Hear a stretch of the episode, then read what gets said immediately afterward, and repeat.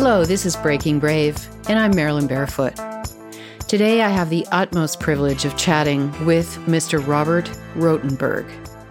Robert is a highly respected practicing criminal lawyer in Toronto. He's also an award winning author of six incredible fiction novels. A good day for Robert is when he writes, works with his clients, and dreams up new ways to murder fictional people and solve the crime. I will add to that good day list when his local audio track works perfectly, which it didn't, so my apologies for the technical bumps in the road. Here's Robert.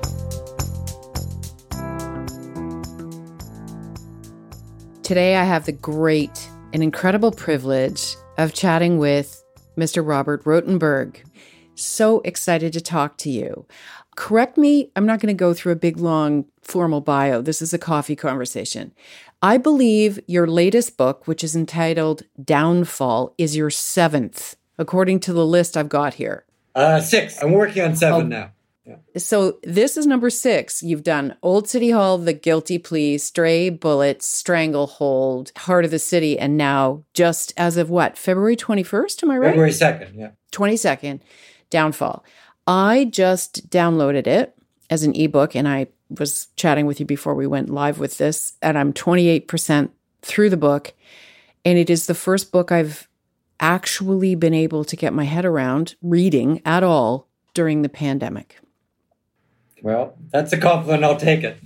yeah. Robert, your writing is brilliant. And I'd like to just talk a little bit about the story of you as you came up into this world. My understanding is English lit at U of T, law degree at Osgoode, and then a master's at the Internet of International Law at the London School of Economics. But there was this feeling that I got, which I'll ask you to comment on, like you were you had the master's degree, you had the law degree from Osgoode Hall.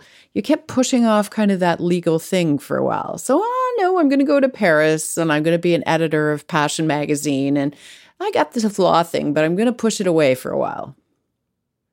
Yeah. Well, I was the most unlikely if you talk to everyone at law school, I was the one person I'm never going to be a lawyer. I'm never going to be a lawyer.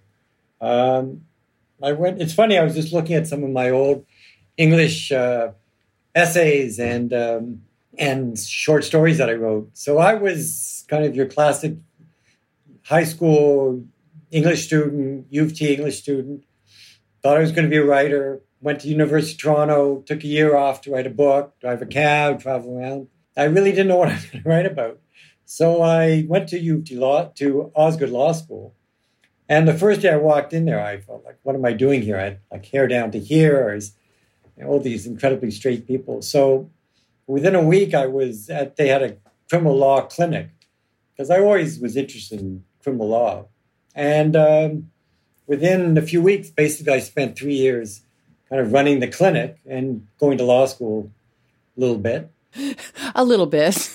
and I actually, and then I went to LSE for a year, one of my many attempts not to be a lawyer. Yeah. And then I spent almost 10 years not practicing law. I was I talked my way into a job in Paris. So I was an editor in Paris for an English speaking magazine. And that's where I started to really learn to edit. And then yeah. um, I came back and I started my own magazine. It's called TO Magazine. I remember it well. For about six years. And um, the great line about a magazine is you want to make a million dollars, start a magazine, just start with 10. Uh, but we didn't have $10 million. Uh, then I spent a year working as a film executive, which was the most unliked job I've ever had. Oh, really? It wasn't for me being, uh, I mean, I'm, i was good at it, but also coming to the magazine business where we were starved for money.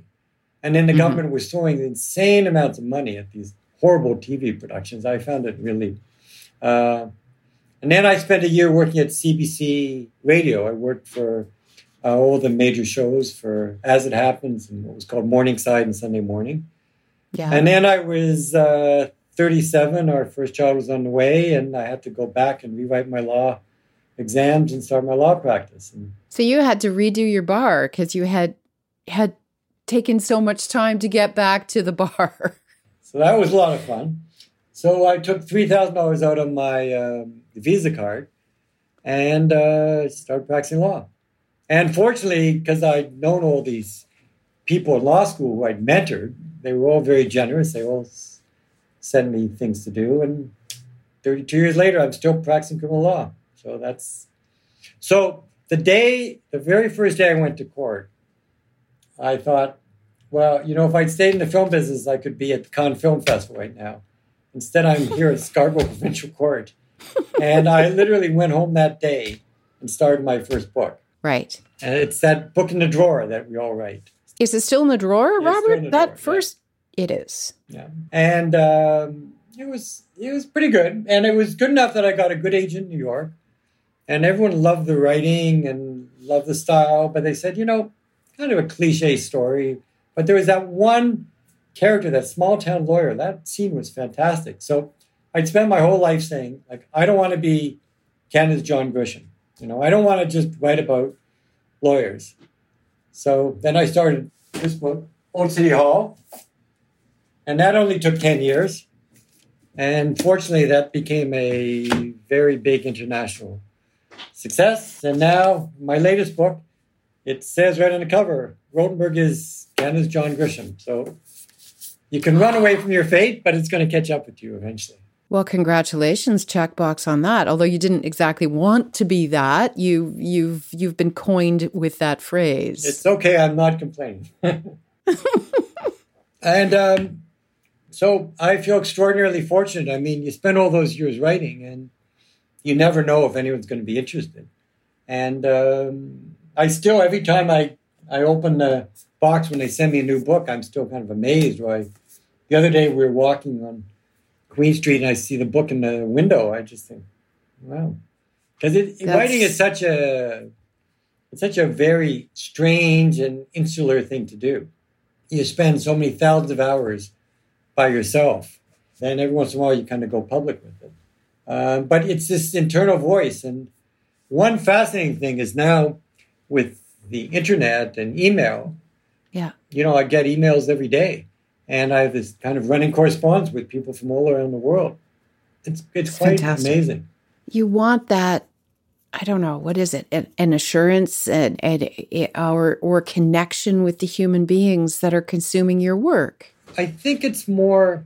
Somebody once I once read that writing is like an intimate conversation or a love affair with strangers, and so all you want to do is touch people, whether you make them happy, sad, laugh, cry, care. Um, and just to think that somehow this weird magic that you're sitting at five in the morning and putting these little black things on white paper, and some, one day someone is reading it. It's uh, Somewhere in the world at five in the morning with a flashlight underneath the covers, reading the book. That's what I want. Yeah. and you know what's interesting is it took me a long time to realize um, being a lawyer is a reactive job. Like my father was a top radiologist, people come with his problems. He was brilliant at solving them. Being a lawyer, people come with their problems, and and I find ways to solve them. Um, and I never really thought of myself as a creative person. My older brother David is uh, probably a top acting teacher in North America. He's written 12 books. His new book Act is coming out next month. I had read about I'd read about your brother that you had an older brother, David, and that he had written some books. And I'm like, wow, this family is very creative. Well, it's funny because I still, and one day I just realized it's the exact opposite of a reactive job. It's a proactive job because, you know, the cliche blank page, that's what it is. It feels left brain, right brain to me a little, maybe, in that the the creative side, the right brain is your writing and the proactive piece, and the analytical side, the the, the businessy side of your brain being the lawyer. Yeah, and the interesting thing, I, I kind of like to say that being a writer has made me a better lawyer, and being a lawyer has made me a better writer. And I know it sounds like a bit of a like a little trope, but it's true because I, I spend a huge amount of time. Uh, I settled ninety five percent of my cases because I really find out who my clients are, what their problems are. I try to figure out the solution. I write very very long, extensive memos to crown attorneys and judges, which criminal lawyers don't do that. Um, I'm a storyteller. Yeah. And, and in many ways, it's the same art. It's the art of finding a character, creating a character, finding out who they really are. Just today, we're, we're talking about a case. I'm talking with, with a law student and kind of figured out what had really happened. I said, Well, this is our theme. Yesterday, I was talking to, I was training someone to testify, and I just said, This is your theme. And everything that you say comes back to that theme. And, um, you know, I, I, actually took this terrific uh, screenwriting course out of London with about 24 people from all around the world. And the main message that the teacher had, who was brilliant, was like, there always needs to be a theme. And the theme mm-hmm. has to be the theme that's kind of your your absolute truth or whatever it is. It all has to work within that. I never in a million years would have ever thought a practicing criminal lawyer would be a writer. But and now I meet you. And it all makes sense when you talk about the storytelling and when I'm reading your book, Downfall. It's it absolutely is incredible. Let, could we talk about your character, Ari Green, and where that individual comes from? I understand he portrayed in the book is the son of um, Holocaust survivors, right. but that that mirrors your own life a little bit. Not that your family was Holocaust survivors, but that you went to school with kids who were. Yeah, and you know, sometimes they say a writer does best when you you're you're next, you're one generation or one step away from something. Um, so uh. I ah. grew up in a, I guess what you call an upper middle class family. My father was a successful doctor. The Rotenberg family were kind of Jewish gentry in Canada. They came here in the 1890s, which is very early. Um, they were very yes. wealthy, and then they managed to lose all their money in the crash. Um, but uh, I went to a high school where a lot of my friends, their parents were Holocaust survivors. My um, my partner Alvin Shidlowski, his and his mother is still alive, 96 years old, still lives alone still puts hockey sticks in front of the door to make sure the Nazis don't come in. Um, so I grew up in the basement with with my friends, with their they, and you have to understand if you're a Holocaust survivor, first of all, you were poor.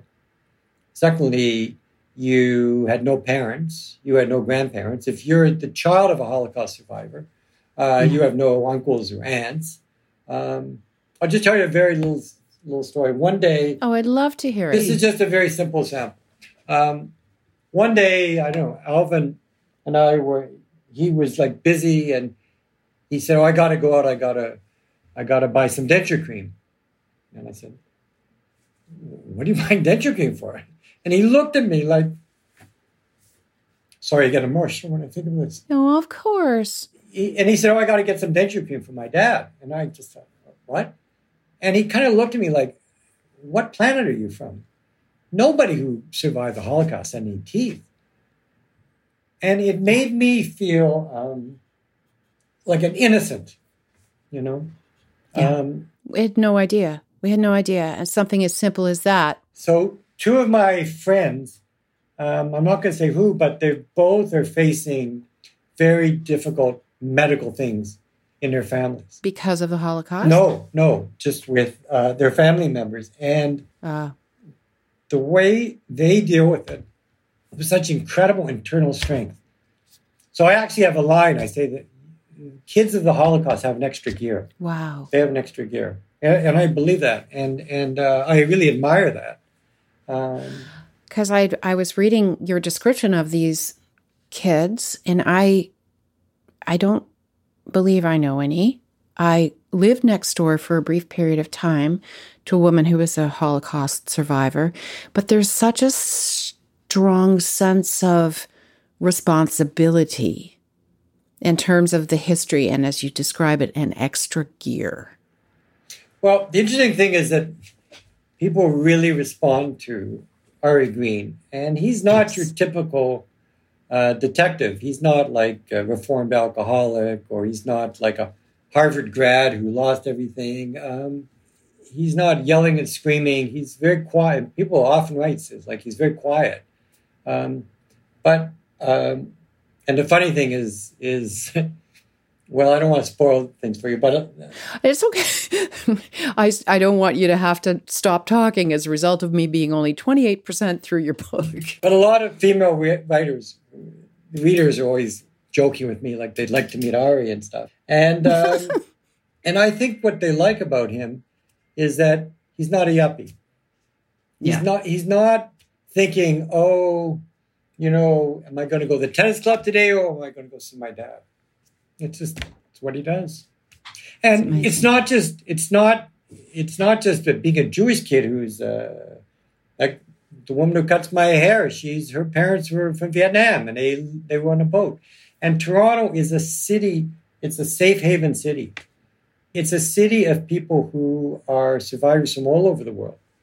And I see a lot of them in my practice and a lot of them in my friends. So it's not a Jewish story. It's really a story of people who've come here because this is a safe place. Yes. And their kids, I helped bring over uh, seven kids of our nannies from the Philippines. Oh, fabulous. Those kids are all incredibly responsible Yeah. to their parents. The two of the kids are extremely disabled, and one of the sons lives with them.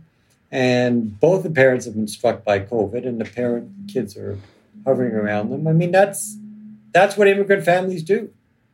Yes. And we can learn a lot from that. Yeah. Absolutely. Oh my gosh. Robert, where do you where do you get your inspiration for your writing? I mean, I get geographically where. I understand you don't do it in your downtown legal office, but maybe there are subways involved. I'm not sure. um, you know, I, sometimes I wish I I could commute to work because I find writing on a train is the greatest thing. Uh, so yeah, you picked up on something. When I'm really stuck during the middle of the day, I'll just sit on the subway and go as far north as I can and back, just because there's no one there. Um, I always thought I'd be able to write in my office, but I don't seem Yeah. to be able to write here. I can write my kitchen table. I can write in cafes. It's been hard for me during COVID because I have a cafe down the street, which you're going to see in the book. It's called Fahrenheit. I was going to say, I I don't know where that is in Toronto, but as soon as I read it, like I'm sure I've been to this place. Well, it's it's yeah, it was my routine. Every morning I would go there and get my little cortado.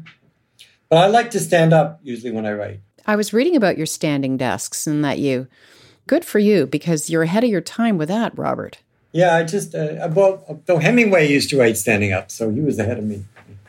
Yeah. Fantastic. I uh, I sat on Hemingway's bar stool in Havana, Cuba.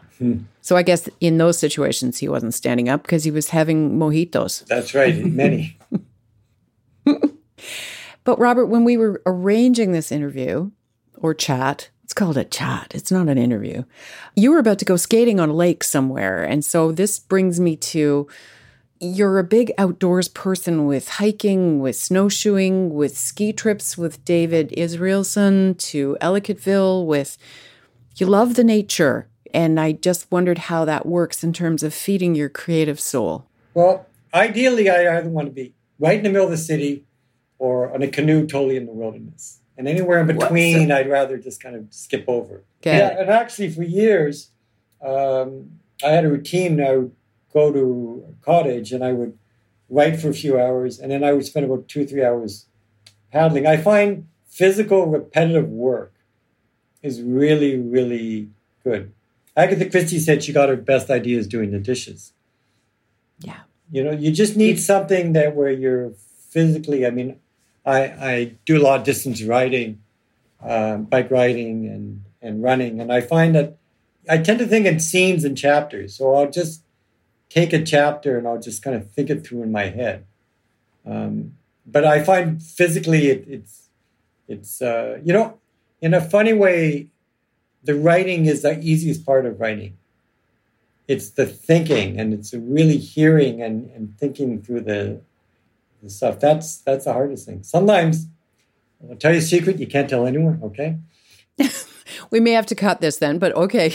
I'm dying to I'm dying to hear the secret. I have this uh, this little arch. It's called a 10 minute, it's a piece of styrofoam called the 10 minute arch. Yeah.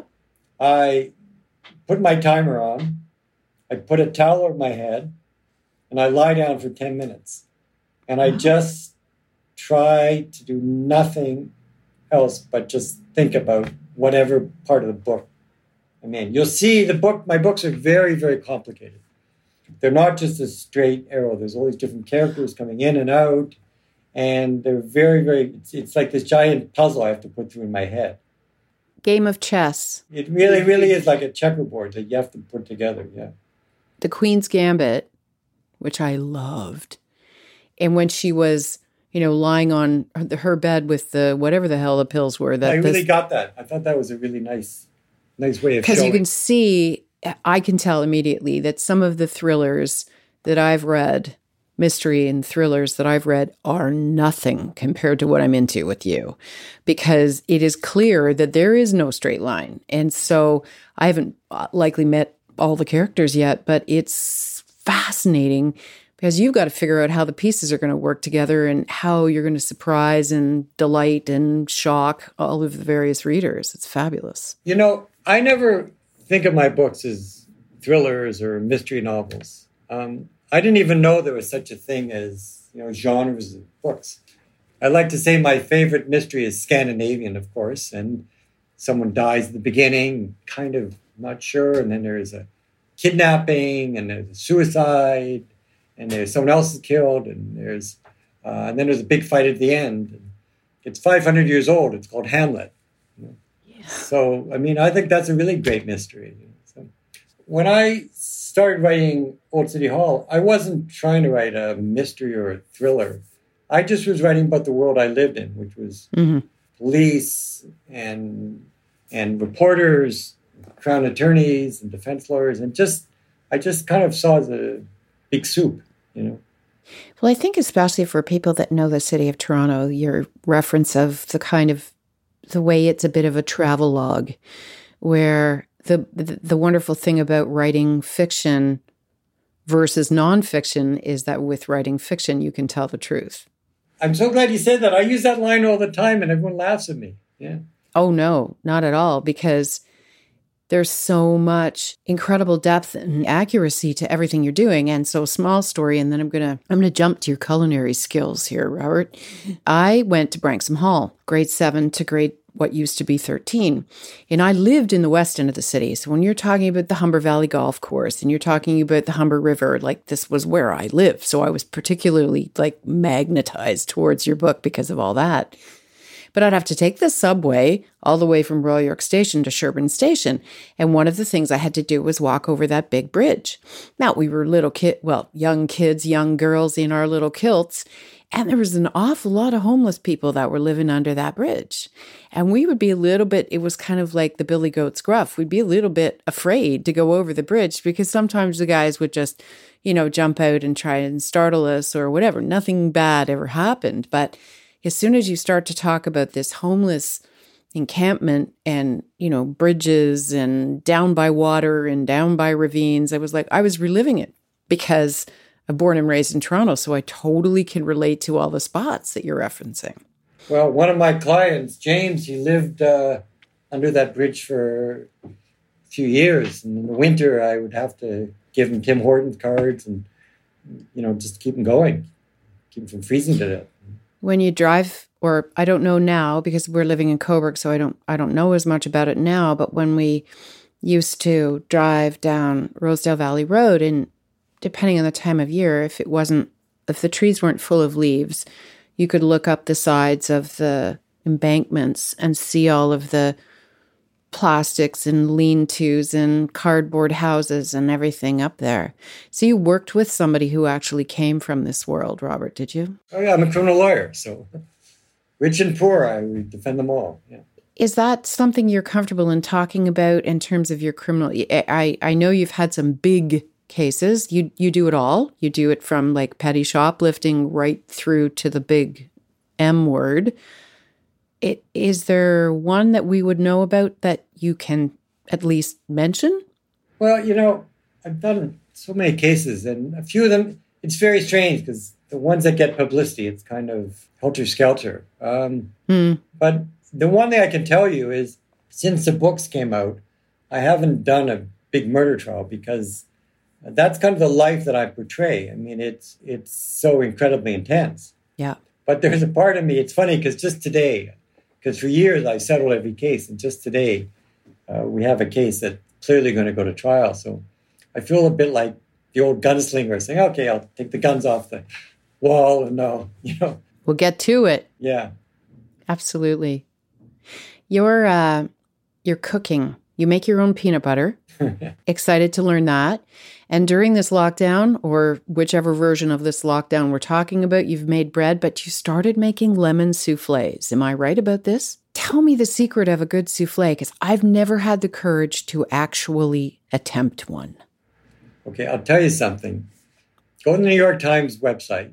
There's about three or four different recipes. And then if you go on YouTube, you can get a few other hints but it's actually easier than it looks. Is that right? Yeah, but you need the right pan. The trick is separating the egg whites and really getting the egg whites right. If you okay, Fantastic. email me later. I'll, I'll email you some recipes. it's one of those things that looks so much better than it it it seems. You know, you need the right you need the right pan though. Okay, I'm on it. Linwood Barclay asked you, does writing get easier the more you do it or more difficult because you don't want to repeat yourself? And maybe you could answer that question. I'm not Linwood Barclay, but what do you find as you're now on book six? It's funny because after I finished the first book, I went to a reading with Linwood, who's a lovely, generous, and fun, great guy. And I said, Do me a favor, tell me it gets easier. And he looked at me and goes, No. um, I think what gets easier is you you know your mistakes more. You, you know how to you learn how to be tighter with dialogue. You learn how to not let the backstory be a rock in the road to the main story. You learn how to create characters more economically. You, you learn different different tricks to open and close chapters, and you have a sense more of the rhythm of the way you want to write. Um, so I think the technical side becomes not easier, but you get better at it. Yeah. Okay. But it's like everything in life. I'll tell you, Marilyn, my whole goal in life was to go to a bookstore one day and see one of my books. I thought I, that would never happen. And this weird thing happens. You, you walk in the store and people see Old City Hall and they're buying it. Wow. And then about six months later, you walk in and you see, Ian Rankin's got a whole shelf. I've only got one book. And then suddenly you want a whole shelf. So I think that's life. So for yourself, you just keep raising the bar. Yeah. So I think what's harder is that you are faced with whatever talent that you have, and you can't you can't just hide away from it. And it's not just the demands of your publisher or your agent or the readers. If it's not internal, it's not going to work. It's yeah. you want to create something that's better than the last one. And actually, this new book I'm doing, I'm trying something very different. And uh, my publisher, I was, I kind of gave them two options. I could do another standard book. Not that my books are standard; they've changed a lot, but or but something very different. And they said, no, we'll go for this. So, so I'm spending a lot of time lying on the floor with the towel over my head, thinking. because all the things you learned and the technical stuff we just talked about maybe doesn't apply so much to this book if you're trying something different, but you're pushing yourself into a new place. And are you enjoying the process or is it torture? Oh, a bit of both. it's, it's, like screenwriting. Screenwriting is a totally new thing, and I think I'm. I have no pretensions of thinking because I can write a book that I can screenwrite. It's it's like the difference between riding a bike and surfing. Um, but I'm I find it challenging. I think in the end, you know, Duke Ellington said there's only two kinds of music: good music and bad music. And mm-hmm. I think in the end, you're just always searching for good writing. Absolutely. You've been involved in some TV stuff, though, Robert. You worked on a couple of episodes of the Murdoch Mysteries, did you not? Yeah, yeah, that was real fun. I love doing that, and I'm, in fact, I'm just finishing co-writing a whole new TV series idea I have with a writer, and I sold another idea. So, and it's a bit frustrating to be blunt because uh, the people who did Murdoch had the rights to my books for years, and we couldn't get TV show produced. And, um, you know, Europeans are very, very good like that. Um, most really popular European writers have their books made into terrific TV shows. Uh, one of my I favorite see. writers, Andrea Camilleri, I love his books. And there's a whole series called the Montalbano series, which I've actually seen them all. Uh, get them in translation. They're fantastic. Uh, Donna Leon, who writes books set in Venice, her books are all made into TV shows. Uh, John Le Carre's books, um, a few of them have been made into terrific TV series, but Canadian producers just don't do that. It's very, very frustrating. And Because I get emails all the time, like, when's the TV show going to happen? I imagine. Yeah, I imagine. Because why don't Canadians do that the way they do in Europe? When I sold Old City, the rights to Old City Hall, that was 2009, before Netflix. And I said to them, my books are not a murder week. They're not Law and Order. They're, they're, they need room to breathe, you know. Yeah. And back then, people, they were great, but they said, look, at no one's doing movie of the week, which sounds like a dated term. That was before Netflix. Mhm. So the hope for not just for me, but for other Canadian writers is that Canadian broadcasters, to be candid, and blunt, I think are 20 years behind the times because no one's doing it in Canada. Yep. Uh, The hope, my screenwriting agent sounds so pretentious, is uh, is that with Netflix and Crave and all these people coming, and they're saying that they want to produce Canadian content. So That's hope. We'll see. Yeah, I mean, um, I don't write the books to be on TV. I write them as books, but they're obviously very, uh, very visual. I mean, the city is a real character, and you know, the thing that always drove me crazy. I remember I was, in, I just saw this essay I wrote in grade twelve saying like, Canadian movies and stuff are kind of pretending to be nowheresville hmm like a lot of people say to me, "Why aren't your books set in New York or L.A.?" Well, this is what I know, That's right. and you know, we grew up in this kind of Canadian content era, Yes. but the next generation doesn't care about that. They, uh, my kids, they're not growing up thinking, "Oh, I wish I was in New York," or like to them, Toronto is the place, and Yeah. so I don't see why we should. You know, I'll give you an example. I thought Schitt's Creek was terrific. My son and I watched the whole thing. The only frustration I had is why couldn't they have actually said it was in Canada? Like, Yeah. like I just, you know, um, so I mean, in ways, I'm very fortunate because I get letters from people all over who used to live in Toronto, who've never lived in Toronto, and and Toronto's a character in the city. Yeah. Does it limit my sales in the states or in Europe? I don't know, but there's really nothing I can do about that. I don't I mean, think after so. all, Hamlet's set in some tiny little city in Denmark. So exactly. I think location matters. I think it, and Toronto's a great city to, to write about because unlike when I grew up here and when you grew up here, when it was such a boring middle class place, I remember Sunday nights my mother would say the kitchen's closed. So what what are our, were options? Chinese, maybe Italian, roast beef at the Royal York. That was kind of it. Yeah, there wasn't much. With the world was flat when we grew up. I mean, literally, pretty much, right? So when I say to my kids, we had no sushi when I grew up in Toronto, like what? Oh, exactly. Oh my gosh. Is this um, creative brain of yours running through your children? Are they thinking? Because from what I know of you at this point, Robert, is you wanted to write right from the very beginning as soon as you possibly could. Like in elementary school, you were doing creative writing stories and taking every English and creative writing class you could. Are your kids showing any in- interest in this world? Well, I have three kids, and I my oldest I managed to convince not to go to law school, and he's a well, my kids are very good writers. You can probably figure out, um, but he's he's an extraordinary sales business person, and he's Excellent. incredibly creative at that. Uh, my middle son is a very very accomplished musician. Oh, great. Yeah, and he runs his own music. He wants to be a musical director, and both my oldest sons are amazing cooks, do much better than me.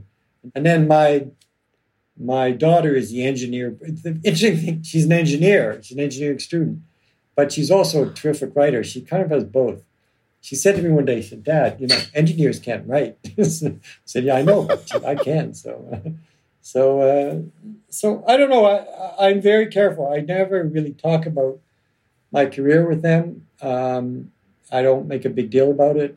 I Right. don't really want them to think about it.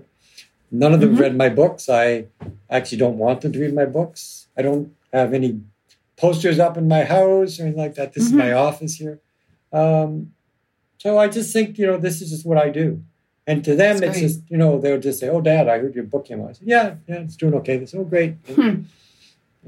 Robert, do you have a ritual um, or anything that you love, love, love to do when you when you I don't I don't know the process well enough because I've never published a book, but when you finish the book or when your publisher or when your editor says, "Okay, we're there. It's perfect." Is is there some kind of thing you do for closure or a, ritual or a wow? Okay, I'll tell you another secret. I, I have a little star system.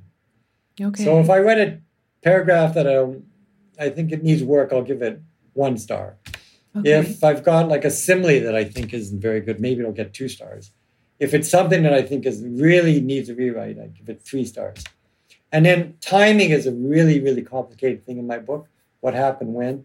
So those get Mhm. hash marks, one or two. Okay. And then there's something lawyers, uh, with lawyers, lawyers talking about word reps, where you're using the same expression over and over again. yes. I remember the first book I had the phrase leaned in 11 times. And I only Oh. allow myself to use word suddenly twice in a book, most. So, and sometimes I'll be, okay, I've got 60 stars. So then a good day will be if I can eliminate 10. And then when I finally do the word search and there's no stars and there's no hash marks, it's like, Right. ah. And then what I do is I hire an actor. And uh, for three or four days, an actor, male or female, will read the book to me. They have a copy, I have a copy. And I've got two or three different colored pens in my hand. And it's very, very, uh, first of all, I don't let them pre read it, no accents or anything, they just do a straight read. Um, the last one I had to do in Zoom, otherwise, I like to do it in person Of course, yeah. very, very intense. And you hear every time the pacing slows down, every time it gets boring, every time it's confusing, and you hear the whole book.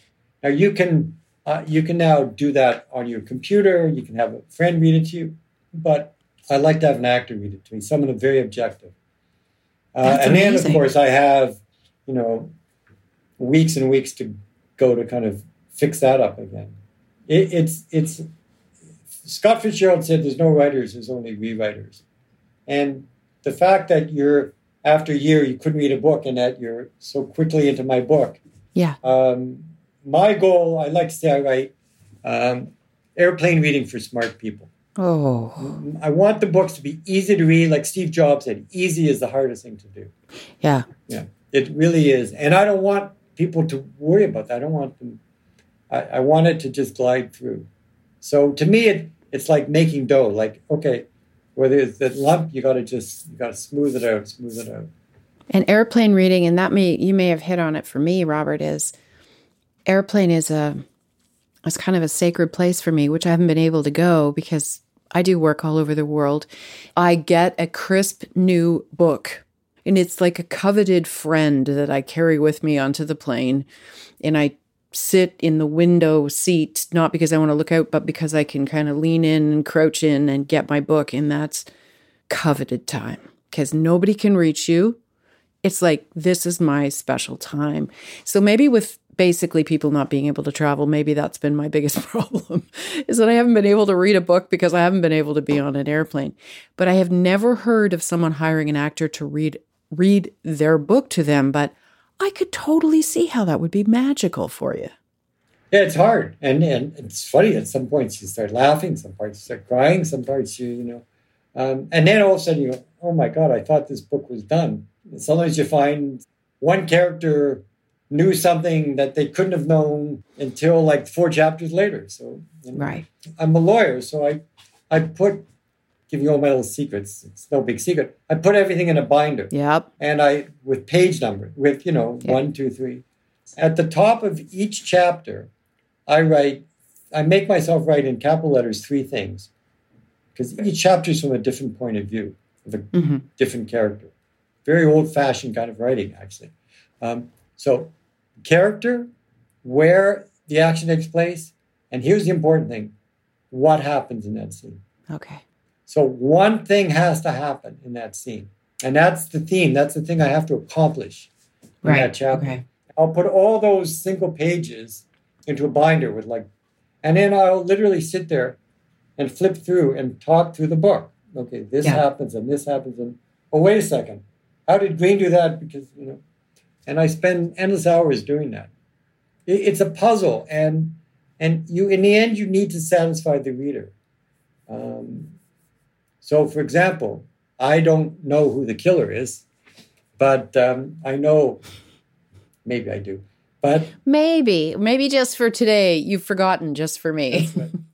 but um, the interesting thing is when I was when I was writing Old City Hall, I had this uh, teacher, Michelle Berry, at the Humber Writing School, which I now teach at, and she said to me, she said, "There's this sense in your book of people stumbling around trying to peel back the onion, as we say in law, trying to find Yeah. out what happened." And she Yeah. said, "Never lose that." It was great advice um, because It's it's it is absolutely true. So Yeah, I have a favor to ask you. Can I read? course, Can we talk about the first paragraph? Because I like talking about openings of books. Yes, because I was going to go there before wrapping up about I read somewhere in during my research about you Robert that you love to go to bookstores and love and love to read the opening lines of books. Yeah, Like just because that's the gripping piece where you were talking about Frederick Forsyth and the Day of the Jackal and how Yeah. you know it, it was whatever kind of rainy day in France it was a great day for an execution or however that you know what I'm saying. it's cold in Paris on a February morning, comma when a man is about to be executed. That's it. Yeah. So yes, let's talk about first paragraphs. What would you like to say? Okay, so to me, an opening sentence, a really strong sentence, has internal conflict. Starts in one direction, and then it takes an unexpected turn. And what that unexpected turn does is that creates conflict in the sentence, creates tension, and it creates interest. Yes. Um, an opening sentence needs to have a, a sense of rhythm, and I think every word in the opening sentence has to have a why. Yeah. Okay. Is so when do you write your opening sentence? The one thing I always do with book is I always write the opening chapter. First. In one book, that ended up being chapter four, but I think I'm good at killing someone at the beginning of a book usually. But then I have no idea who, why, what happened. Then the pieces have to start coming together. Let me talk about the opening to Old City Hall. I was about to say you've got a bunch back there. You could yeah, let's talk about that one. There's five things that you need to accomplish, I think, in an opening paragraph. Okay. You establish a character. You have to establish the setting. You have to establish action. So if all you have is action, you've got an American thriller where someone's jumping out of a helicopter or Yeah. kidnapping the president. But who are they? Who cares? Yeah. If yeah. all you have is a character, then um, you have a French book where they're talking about food for 10 pages, right? so, um, which is fine in their own ways. But uh, so you want a character. Remember, characters aren't, aren't just standalone, one dimensional beings. They're people have family, people have jobs. Yeah, there's depth. So, character, action, setting. But then that's not enough. You have to have voice. You have to have a voice in the character. hmm And then I think the secret ingredient people don't know, you have to have emotion. Oh yeah. Because if you don't care about that character or that opening, You'll stop. You won't keep going. I can tell you most literary agents, most publishers, they know within the first page if you can write or not. You know, DJs say they only have to listen to 10 seconds to know if the song's. So if you're a student of mine, I make you write the first the first paragraph five times. Five times I critique it. Then I make you find your five favorite books and write out by hand the first paragraph. And then do it again Yeah. because it, it's uh, it's like you know a cellist doing scales. hmm So the opening line to my to Old City Hall is remember all these things that I told you. Yes, the five things. Okay, so much is the first word. Much to the shock of his family. Think about what it's probably going to lead. hmm Mr. Singh rather enjoyed delivering newspapers. Now, I went back and looked a while ago. When I first wrote that sentence, I wrote, much to the utter shock of his family, Mr. Singh liked to deliver newspapers. And I kept looking at that, looking at uh, what's wrong with that. There's many Mhm. things wrong with that. The first is I was trying to replicate Mr. Singh's voice because Mr. Singh is a 74 year old gentleman who used to work for Indian Railways.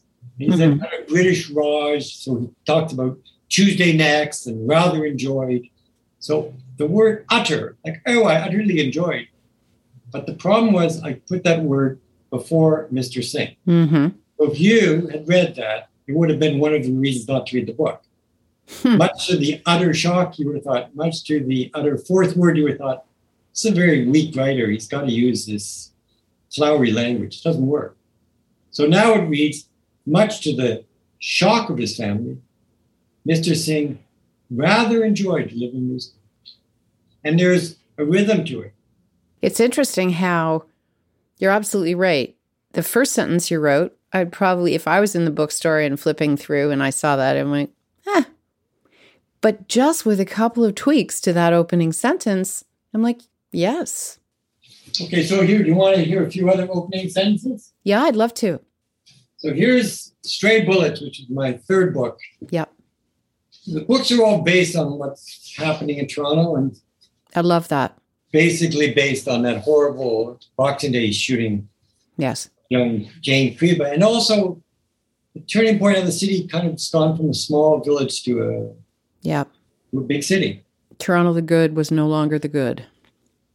Okay, here we go. This was the longest opening um, paragraph I've ever written. Okay. And you're allowed to laugh at the end, so I'm setting you up. Okay, good. I promise I will. It was bad enough working in the kitchen of a donut shop for minimum wage, but having to wear a hairnet was even worse. Especially since the Tim Hortons uniform they made Jose Sanchez wear was at least a full size too big, made him look ridiculous, made it hard to talk to Suzanne, the pretty young server who worked out front. Not that it mattered. She had a boyfriend, a punk named Jet. And why would it be? Why would he be interested in in an illegal immigrant to Canada? His real name wasn't Jose Sanchez, but Dragomir Ozera, and who wasn't a chef from Portugal, as he told his employer, but was a Romanian linguistics student with a warrant out for his arrest. Fucking Hmm. hairnet. love it. Fucking hairnet. Fucking hairnet. So, can I read you the opening to uh, Downfall? Please read me the opening sequence or the opening paragraph from Downfall because it was just yesterday that I read it, but you had me at hello. Maybe I had you at because. That's the opening line. Opening line. okay, perfect. Now, my grade eight English teacher, Mrs. Angus, would have been very mad at me. I had one of those teachers at Branksome Hall. Never where- start a sentence with because, right? or but. No, exactly. Yeah. Well, I mean, Doesn't because make you want to? Isn't it because what? It doesn't it? Isn't it a why question? absolutely. And and I haven't been able to put my phone down with your ebook, so obviously because worked. So again, anyone who's listening, I want you to think about what I said about the opening sentence, hmm And the five things. the first paragraph, and and then in the end, I always say to people, "Are you in or are you out?" Yeah. Because there's no middle ground. Yeah. You're, you know, as your reader, you're you're investing. I mean, it's an extraordinarily pretentious thing to think that I could write something and that people have to actually spend all these hours reading it. And so if you if you're going to invite people to take their time to do it, I think you have an obligation to make it as good and as fun and as meaningful as you can. So here's the first paragraph. You ready? Yep. Because the subways in Toronto didn't run early enough, Jemma Roshan had no choice but to ride his bicycle to work. His wife, Babita, was not pleased. In Canada, it is dark in November and you don't even have a light, she'd said when he was getting dressed to leave. She was right, of course, but what else could he do? They needed to buy diapers for the twins, and the rent in their one bedroom apartment was due in a week. I promise that I will be careful, he told her as he was rushing out the door. But she'd refused to kiss him goodbye. In seven years of marriage, she'd never done that before. So after you read that first paragraph, were you in or were you out? I was totally in. That's what I want to hear. Because you know there's something about to happen. You've got me. You've totally got me. I'm curious about him, his wife, the twins, the family, the we don't have enough money. And now you've got to ride a bike to work. And then when I start to get into the story, I'm picturing this guy riding along Bloor Street to go over the Sherbourne Bridge because that's how I pictured this whole Humber River situation going on. Mm-hmm. Oh, oh, I, I got to let you go because I got to finish the book. okay, so when you're halfway through, you have to email me, tell me who you think did it, three quarters of the way. I will. And and I'm going to give you one hint. Okay. Do not look at the last page. I never do that. When you finish the last sentence, go back and read the first sentence. Okay, fantastic. Thank you. Robert, how do people find you? They find you at just my name, Google it. Um, you can buy the books from my website. You can also buy them from independent sell- sellers, so please do that if you can. Yes. And um, you can buy them online. We don't have an audio book of this one yet. We have audio books of all the others. Okay. And um, I think we're up to about 850 polls at the library, the Toronto Library. And you've been very involved in Save Our Libraries. Oh, yeah, that was great. And thank you for that because that is so important. It isn't the big, huge, like Robarts size library down it, at U of T. It's the little baby ones that are in the communities where it is the central foundation, if you will, of the community. Actually, in the second book, The Guilty Plea, um, you might identify with this. The main character is a small town, brilliant small town girl who's kind of outgrown her town for complicated reasons. And her refuge was the library. That's and so the library becomes an important thing. And then, of course, her husband is found murdered, and uh, she's a suspect. So, you know, that's the great thing about living in Canada is we live in a democracy, and we believe in public schools, and we believe in equality of education and healthcare and and opportunity. And I think that's uh, that's one of the things that I think through this pandemic, we've all come to appreciate the country a lot more. Yes. Oh, yes. Yeah. Yeah. All the little things, the teeniest, tiniest little things. And I hope we don't ever lose track of them ever again. And so my last pitch is yep. there's a school called Central Tech in Toronto where I go at least once a year and they study my books and they're all these downtown kids. It's great. Mm-hmm. They do essays, they do covers, but most kids in Ontario are still reading the books that you and I read in high school. Oh my God, is that right? Yes. They're okay. still reading Lord of the Flies, The Catcher in the Rye, and To Kill a Mockingbird, a book about the American South, full of the N word, where black characters are, are one dimensional. Mm-hmm. And you talk to teachers, they're all frustrated. They, they've got like 30 year old copies of these American British books. So yep. here's my campaign Canadian students should be reading Canadian books. I'm not talking about my books. They should be reading Canadian novels. Absolutely. Thank you, Robert. Thank you for this joyous conversation. I want to meet you when we can in person, and I want to try what you you talk about having at the Fahrenheit Cafe a cortado. When you're in Toronto, we're going to we're going Fahrenheit for a cortado. I would love that. I would love that. Thank you so much for your time and thank you for your gift to the world of all this brilliant writing. Thanks. Thanks. Thanks so much for listening to Breaking Brave. For updates between episodes, please visit my website, marilynbarefoot.com. You can also find me at Marilyn Barefoot. That's it for today. See you next time.